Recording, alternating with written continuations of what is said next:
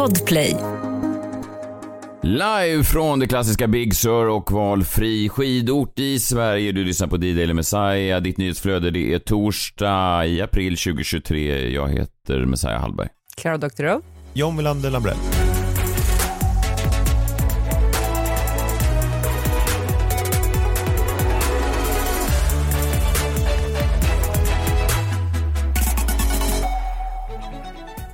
Otroligt när man är ute på resande fot så är det ju strul överallt. Häromdagen satt John i ett badrum, sen igår var det lite, hade du lite ljudstrul. Nu befinner vi oss då i Big Sur, Klara, som är en sån historisk jag vet inte fan, det är inte... Kommer du ihåg den här serien Big Little Lies? Heter den så? Den här med... eh, Nicole Kidman och Reese Witherspoon. Ja, verkligen. De åkte över den här scen. bron i introt hela tiden, väldigt vackert. Eh, Vi där... sitter på den bron nu. Nej, inte riktigt, nu överdrev du. Men vi befinner oss då i det här området där det liksom inte finns någon täckning, så vi måste gå ut på en jävla klipp klippa och försöka podda det här. Så att det är väldigt så... eh, Det, det, det är märkligt bara, men det är... Du har kallat USA för ett u-land kanske 13 gånger eh, de, sen, de senaste dagarna. Ja men det är ofattbart att de inte har en, att, att- man inte kan koppla upp sig på internet i USA. Ja. Alltså de äter som grisar men de kan inte koppla upp en, en skaffa en router.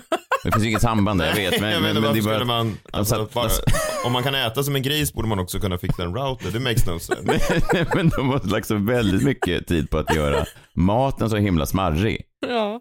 Och ingen tid på routers. Ja, just det. Men du tar ju också del av den smarriga maten. Du vill ju inte dra ner på den. Nej, men man kanske kan lägga lite Det är mindre. inget nollsummespel. Alltså. 25% mindre på smarrig mat och 25% mer på router. Router. Ja. Där har vi lösningen. Fan, ställer du upp i nästa presidentval kanske? Ja, Klara Doktor, hur mår, hur mår du? Ja, men jag var bra. Jag har upptäckt Dalarnas absolut bästa uppfinning någonsin och det är helt jävla sjukt att den här inte har slagit på bred front. Och jag tror att mycket är på grund av Sverigedemokraterna faktiskt. Ja, men alltså, man kan ju beskylla dem för mycket men det här tror jag absolut 100% är Sverigedemokraternas fel. Och det är ju att inte rak jävla falukorv har slått i hela landet. Alltså vem vill ha en böjd falukorv när det finns rak falukorv och då gör de här i Mora rak falukorv. Varför ska man ha en rund ju? Det är ju helt jävla omöjligt att skära. Men nu vill jag verkligen inte um, burst your bubble, men jag är ganska säker på att jag har stått i matbutiken och sett rak falukorv tidigare. Va? Skämtar du? Jag har aldrig sett Har jag det. drömt det här? Nej men det kanske du har gjort. Ja, men Ja, när jag tänker på falukorv så ser jag ju en böjd falukorv. ja alla är så Jo, falukorvsring. Precis. Man, Varenda en. ja. Så varför är korvar böjda överhuvudtaget? ursprungligen. Jo, raka korvar bara, punkt. Problemet är löst. När man skär dem, då blir gör raka korvar. Där har du ditt valspråk. det är Hur verkligen. funkar routrarna där? Det här är det jag kommer gå till val på, rak jävla korv. Men jag lovar att jag får SD emot mig för korvar ska vara ringar och det har de alltid varit. Ja, ja, det är möjligt att de brinner för det politiskt, jag vet inte. Men är det inte en, ehm, nu vet jag att man gjorde falukorv innan då, Fäbodjäntan, den här porrfilmen, men är det inte en kvarleva från det också att man, att det finns en, när Ebba Busch då vi, vi, viftade med sin, Ja, det. det fanns ju, Var den böjd? Men den var böjd, det var ju en ring. inte, var det en hel ring ja, det var en hel ring. Som hon sa var så Det var en ring. Hon hade den runt armen som en sån, eh, att hon såg ut som en sån midsommarstång. En på varsin arm. Svenskaste symboler.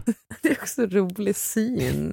Att se Det henne. konstigt. Jag minns inte presskonferensen att hon hade så varsin ring på varsin arm. Som en sån. Men var det det här hon pratade om då? Ja, men ja, Alltså, det var jag tänkte att det mer handlade om priset. Men det kan... Jag tror att det var hela anledningen till de här Tidaholmsavtalet, att det, det gänget kom till makten. Det var ju hennes jävla falukorvsringar, 100 procent. Ja, jag vet. Men spännande i alla fall att du lär dig någonting om svensk eh, historia när du är där i, i Dalarna. Jag har faktiskt också lärt mig någonting om, ehm, ja, det handlar om, vad ska man säga, frukt och grönt. Där kommer du vakna upp nu John, det här kommer du gilla.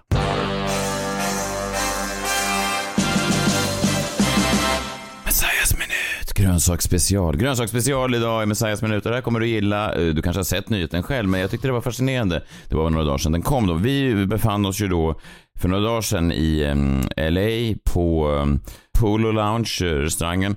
Och då hade du beställt in en pasta arabiata, eller hur? Eh, korrekt. Ja. Tomatsås, lite chili. Ja. Ja.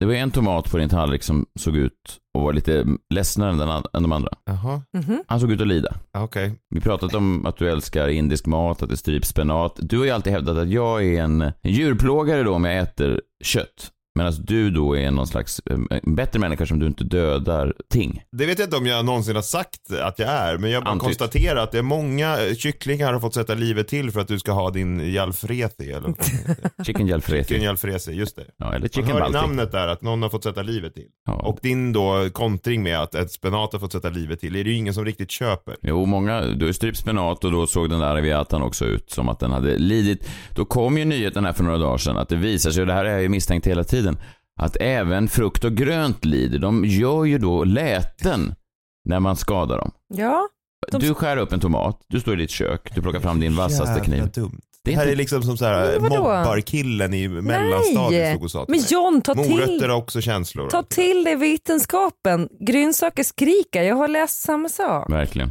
De skriker. Mm. Det kom ju då en, en rapport. Eh, Plantor och grönsaker som är uttorkade eller skadade ger ifrån sig högfrekventa ljud.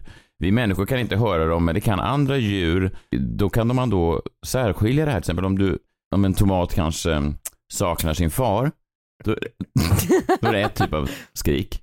Mm. Men en tomat har ju ingen far. Jo, men det är ju det man har kommit fram till nu. Nej. Jo, nej okej. Nej, Det här sista. Ingen far. Nej, det här Du sista. kan göra DNA-test och Nej. se vem som är Who's the father i en sån här Jerry Springer. Det visar sig att det är Madeleine McCann. Men Som är tomater.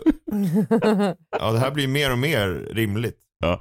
Nej, men det, okej, det här sista eh, hittar jag på. Det finns inte forskning att de, är, att de har föräldrar. Nej. Men dock finns det då att de kan särskilja. Jo, men det här är sant ju. Det är ny forskning. Det här säger då lilla... Säger ny forskning. Det här säger då Lilesh Hadeny, professor i biologi vid Tel Avivs universitet i Israel, att de har då kunnat särskilja de här olika ljuden och speciellt smärtsamt då är det att höra en tomat som är uppskuren då, att när de har skärskador, för då Ja. kommer ett visst typ av ljud. Och det här är ju någonting som jag bara tycker du ska tänka på. De ligger då i, i frekvensområdet 40 till 80 kHz, vilket är mitt favoritfrekvensområde. Vi människor hör ju bara upp till 20 kHz. Så det är därför du inte har hört det här när de har skrikit varje gång du har gjort en arabiata. Exakt. Jag ser också här då Oliver van Eycken, då, biologiforskare vid Lunds universitet, säger då att en lök känner när du skär i den. Hör på det här John, det är forskning. Det är inte vi som sitter och hittar Mm. på, vi är ingen mobbare. Nej, inte mobbare på det sättet kanske. Nej. Kanske på andra sätt, men inte på just det här sättet. Det här, det här... Jo, på just det här sättet Nej, är det det, här- det är just det här sättet ni är mobbare. Nej. Det finns många Nej. sätt att göra det på. Men det här är det Vadå? sättet ni väljer att göra det på. det är noll mobbing. lök. Ja, okej. Ja. Jag vill höra det. Ja, och då har de nu tagit ljuden då som ligger i det här frekvensområdet. Det här är då en tomat som precis har tagits från sina föräldrar och sen mördats för att vara med i Johns arbete. blivit kidnappad från hotell i Port- Portugal. Föräldrarna satt på terrassen och åt en middag. Pappas Mamma, middag. pappa, tomat. De gick och kollade till varje kvart. Ja, och det här är då lilla familjen Pomodoro som var ute och reste. En italiensk familj. Ja, ja. Och då lämnar de- mitt liv. det här hittar jag inte på. Då lämnar de då sin lilla dotter eh, Madeleine Pomodoro i sängen. Och nu har jag då fått ljuden från hur det lät precis när hon gick sitt öde till mötes. Okej? Det- Så är det. Madeleine mot... Ja. Ja. Okej, så här låter då en tomat när den är uppskuren. Det här är ju konstigt. Det här är alltså inte klassiska skrik, men det är så den låter i tomatens värld.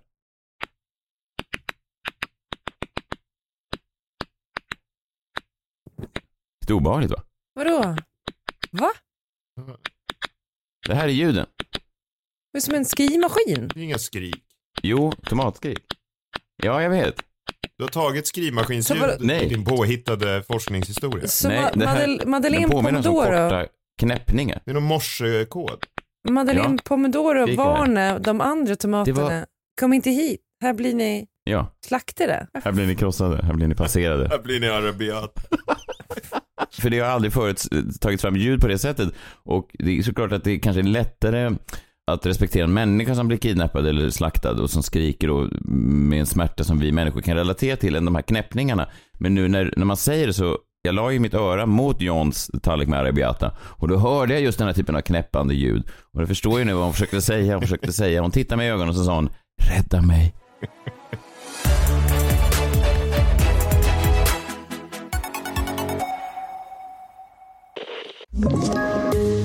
Poddtips från Podplay. I podden Något Kaiko garanterar östgötarna Brutti och jag, Davva, dig en stor dos skratt.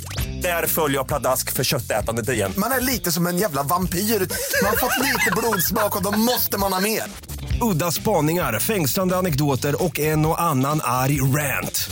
Jag måste ha mitt kaffe på morgonen för annars är jag ingen trevlig människa. Då är du ingen trevlig människa, punkt. Något Kaiko, hör du på Podplay. Därför är gardinerna.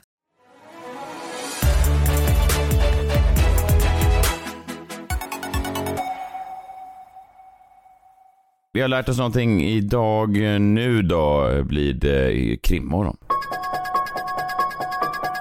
Krimmorgon. Äntligen. Ja, krimmorgon, eh, John Wilander Lambrells eh, spännande segment som jag faktiskt inte varit med på på jättelänge. Och det är alltid kul när vi är ute och reser och gör lite efterforskningar på plats. Eh, Och vi har faktiskt vänt blicken eh, mot ett krimfall som skedde här i Kalifornien 1962. Ja, och man får väl säga då eventuellt ett krimfall. För det vet vi ju inte. Vi har ju åkt runt lite här, men så är jag väldigt intresserad av eh, Marilyn Monroe. Det vill jag också, men jag läste på lite om det för vi skulle åka och kolla på hennes hus, vilket vi gjorde, och lite så här andra sightings. Och eh, ja, eftersom jag är som jag är, det är klart att det är spännande med Mar- Marilyn Monroes liv, men det är klart att jag tycker då att det också är spännande med hennes död. Sån är jag. Tryggt. Ja, men, jag bara här, man vet ungefär om, om hennes liv och sådär. Men det som eh, hände när hon dog, det var ju att Marilyn Monroe var ju liksom ganska ensam vid den här tiden. Hon var pressad, eh, hon var ju en stor filmstjärna. Hon var också deprimerad. Eh, det fanns ju många tecken då på att hon tyckte att hennes liv hade blivit liksom ohanterligt. Eh, så hon tog livet av sig. Det är liksom den officiella versionen av hur filmstjärnornas filmstjärna Marilyn Monroe dog. Men stämmer det verkligen? För jag började kolla lite på det här och jag tycker att det finns en del frågetecken kring hennes död. För jag menar, det fanns väl egentligen ingen tvekan om att Marilyn var deprimerad.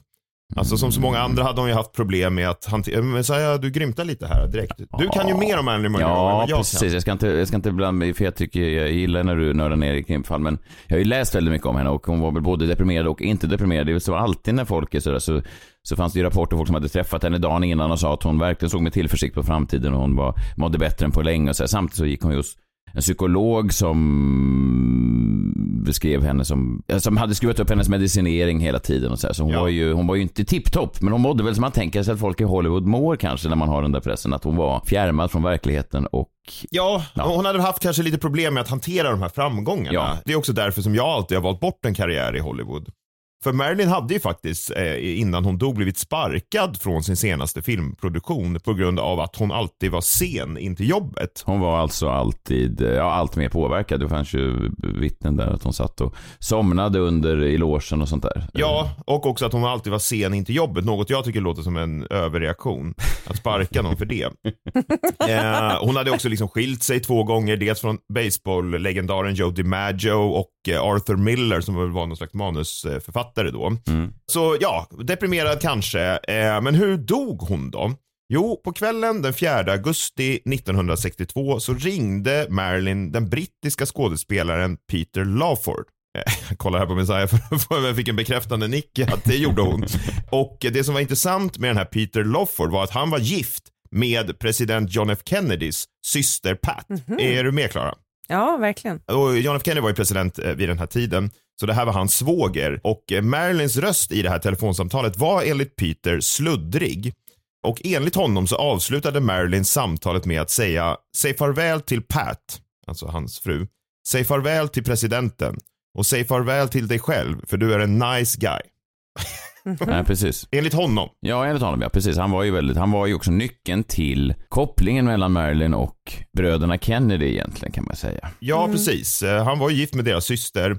Eh, men det var ju timmarna efter det här telefonsamtalet så hittades Marilyn död i sin säng i sitt mansion då i Los Angeles. Det var hennes städerska som hittade henne och efter det ringde hennes psykolog Dr. Ralph Greenson samt hennes läkare Dr. Hyman Engelberg. Och när den här läkaren då, hennes privatläkare, eh, kom till platsen så dödförklarade han henne. Rättsläkaren som obducerade kroppen senare fastställde dödsorsaken till akut barbituratförgiftning. Alltså överdos då, troligtvis självmord skrev han i den obduktionsrapporten.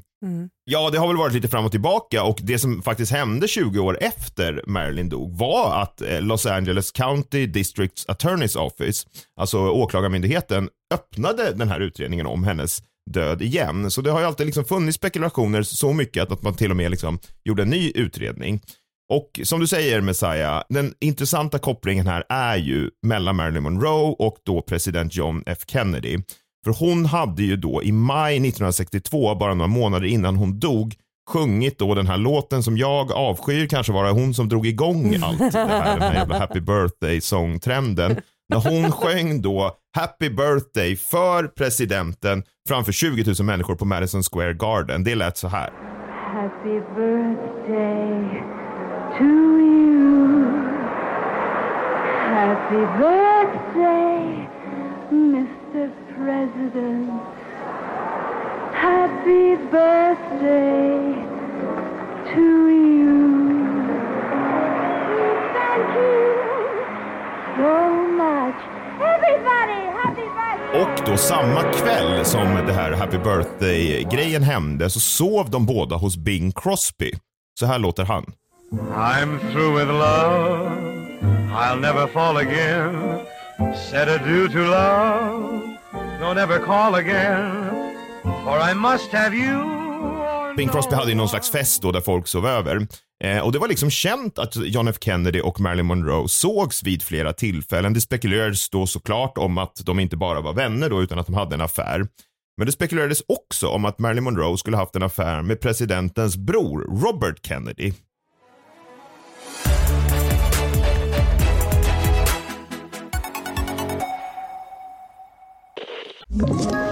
Ett poddtips från Podplay. I podden Något Kaiko garanterar östgötarna Brutti och jag, Davva, dig en stor dos skratt. Där följer jag pladask för köttätandet igen. Man är lite som en jävla vampyr. Man har fått lite blodsmak och då måste man ha mer. Udda spaningar, fängslande anekdoter och en och annan arg rant. Jag måste ha mitt kaffe på morgonen för annars är jag ingen trevlig människa. Då är du ingen trevlig människa, punkt. Något Kaiko, hör du på Podplay. Därför är gardinerna.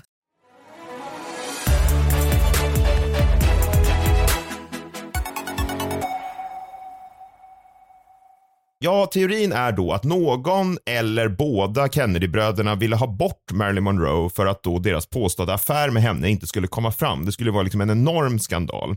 Liksom någon slags eh, Monica Lewinsky-skandal 50 år tidigare typ.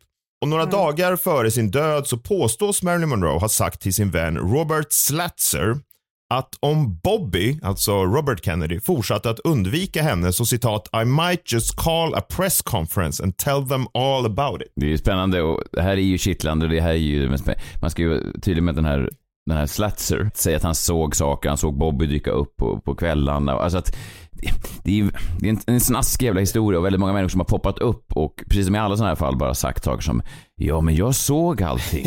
Bobby kom till mig efteråt och gav mig en high five när jag satt på henne. Inte exakt men du vet. Sa han så? Nej inte exakt så men, men, men, men att det finns den eh, det är ju en otroligt snaskig historia och det som egentligen är vederlagt är väl, det som på något sätt är bekräftat i alla fall från Marilyns håll, var väl att hon låg med John F Kennedy eh, en eller två gånger. Bobby Kennedy egentligen aldrig, har hon själv aldrig sagt. Förutom då via sådana här konstiga människor som försöker sälja böcker på hennes Ja, döda kropp. jag förstår. Nej, men du menar att Robert Slatzer då, hans namn till trots, inte var trovärdig? Nej, det, nej. Nej, men han påstår ju liksom också att eh, Robert Kennedy hade besökt Marilyn samma kväll Mm. som hon dog. Då, Att de hade varit hemma hos den här Peter Lofford, alltså Robert, Robert Kennedys svåger. Jag är ju lite med Marilyn-fallet som du med de flesta andra fall, att jag är väldigt antikonspiratoriskt lagd i det här fallet. Jag är ganska konspiratoriskt lagd i många andra fall. Ja. Kanske med Palme och kanske med, ja, många andra fall som du tar upp. Mm. Det här med Marilyn har jag läst så mycket så att jag tror att mycket av det här är Men ja, vem vet? Eh, det finns också rykten om att Marilyn skulle varit övervakad av maffian. Varför det då? Jo, för att maffian var ju liksom, de var ju stora fiender till Kennedy-familjen. Kennedy-familjen, presidenten ville ju liksom slå ner på maffian och eh, då skulle då maffian försöka komma åt Kennedy-familjen genom att använda Marilyns påstådda affär med dem som någon slags utpressning. Det är också en teori, det finns väl inte jättemycket som styrker det, men det finns faktiskt bevis som tyder på att Marilyns telefon var buggad månaderna före hennes död. Både av då The Justice Department såväl som av maffiabossen Jimmy Hoffa. Det är liksom ganska mycket buggutrustning på samma telefon. Och där finns det liksom belägg för så att det kan man säga varför buggade man hennes telefon och vad skulle man göra med den infon och sådär. Ja, det är spekulation och teorier, men det finns också faktiskt en del märkliga omständigheter runt själva dödsfallet. Obduktionen visade att Marilyn svalt citat en klunk med 47 stycken Nembutal-tabletter. Det är alltså lugnande preparat då. Eh, men hennes recept var bara på 25 tabletter. Mm. Mm, så 47 då i kroppen men bara 25 i- så att säga i- på receptet. Ja, precis. Om man ska då, det då är då att hennes den här mm, eh, terapeuten som kom in i hennes liv i slutet, eh, Ralph, um, heter han, Greenson? Greenson, ja. Att han eh, skrev ut till massa olika apotek att de inte var samkörda på samma sätt som de är idag. Att han hade, gav henne massa, han var ju lite som den här, jag kommer inte ihåg vad läkaren hette som, som tog koll på Michael Jackson.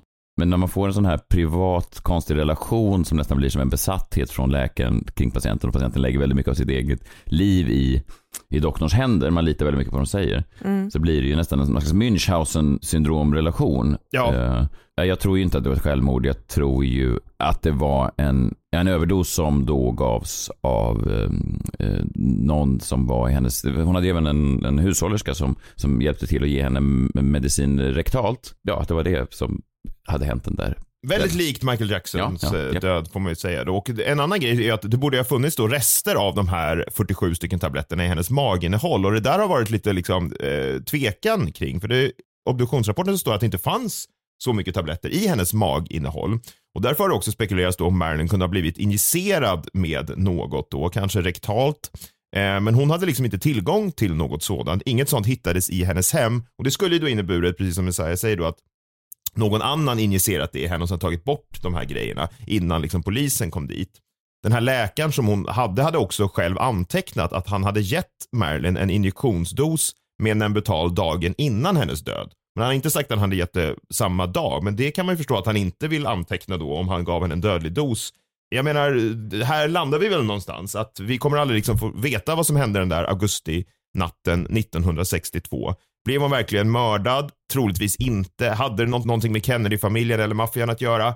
Troligtvis inte, men vi kan inte veta och jag är helt enig med Messiah här i att det känns väldigt så Lex Michael Jacksons Mm, död mm. eh, många år tidigare. Mm.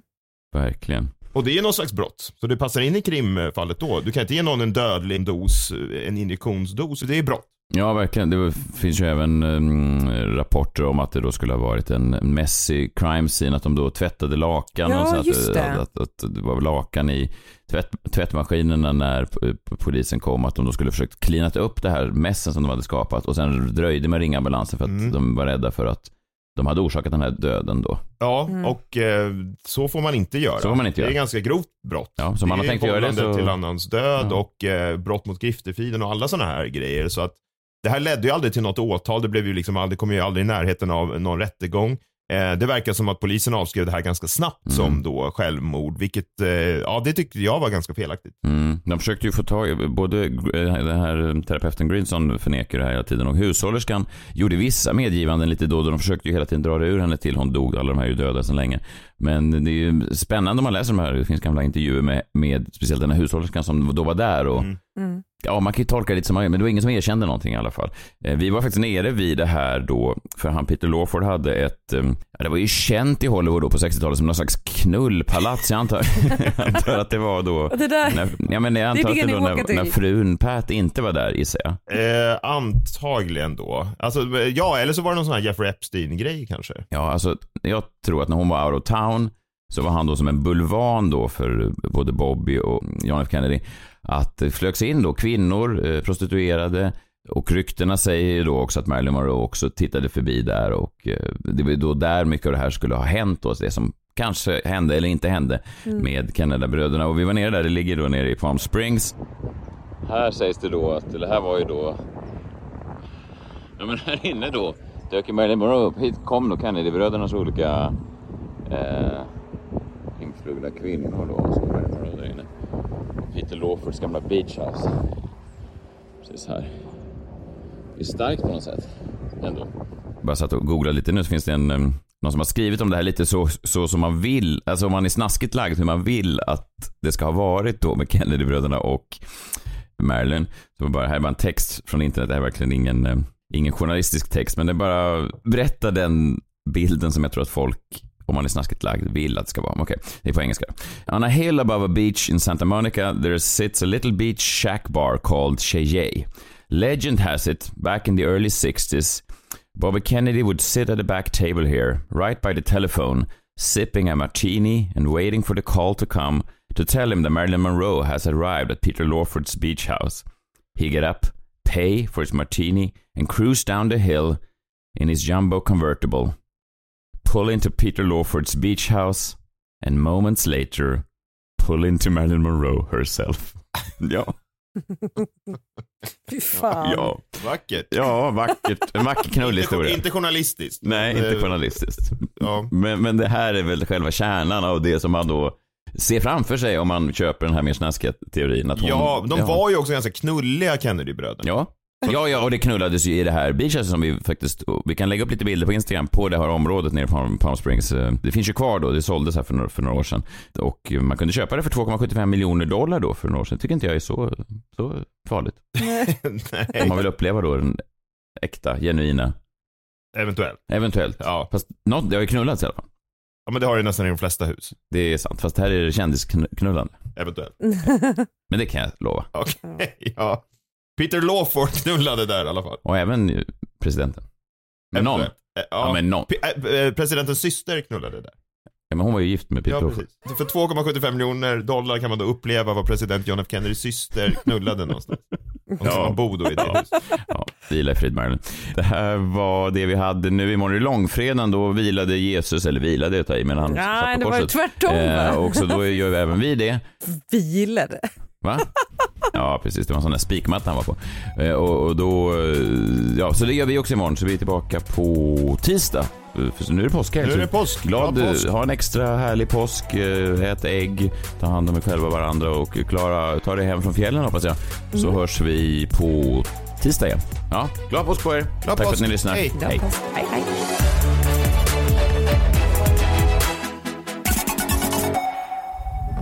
Podplay, en del av Power Media. Ett poddtips från Podplay. I fallen jag aldrig glömmer djupdyker Hasse Aro i arbetet bakom några av Sveriges mest uppseendeväckande brottsutredningar. Går vi in med hemlig telefonavlyssning och, och då upplever vi att vi får en total förändring av hans beteende. Vad är det som händer nu? Vem är det som läcker? Och så säger han att jag är kriminell, jag har varit kriminell i hela mitt liv men att mörda ett barn, där går min gräns. Nya säsongen av Fallen jag aldrig glömmer på Podplay.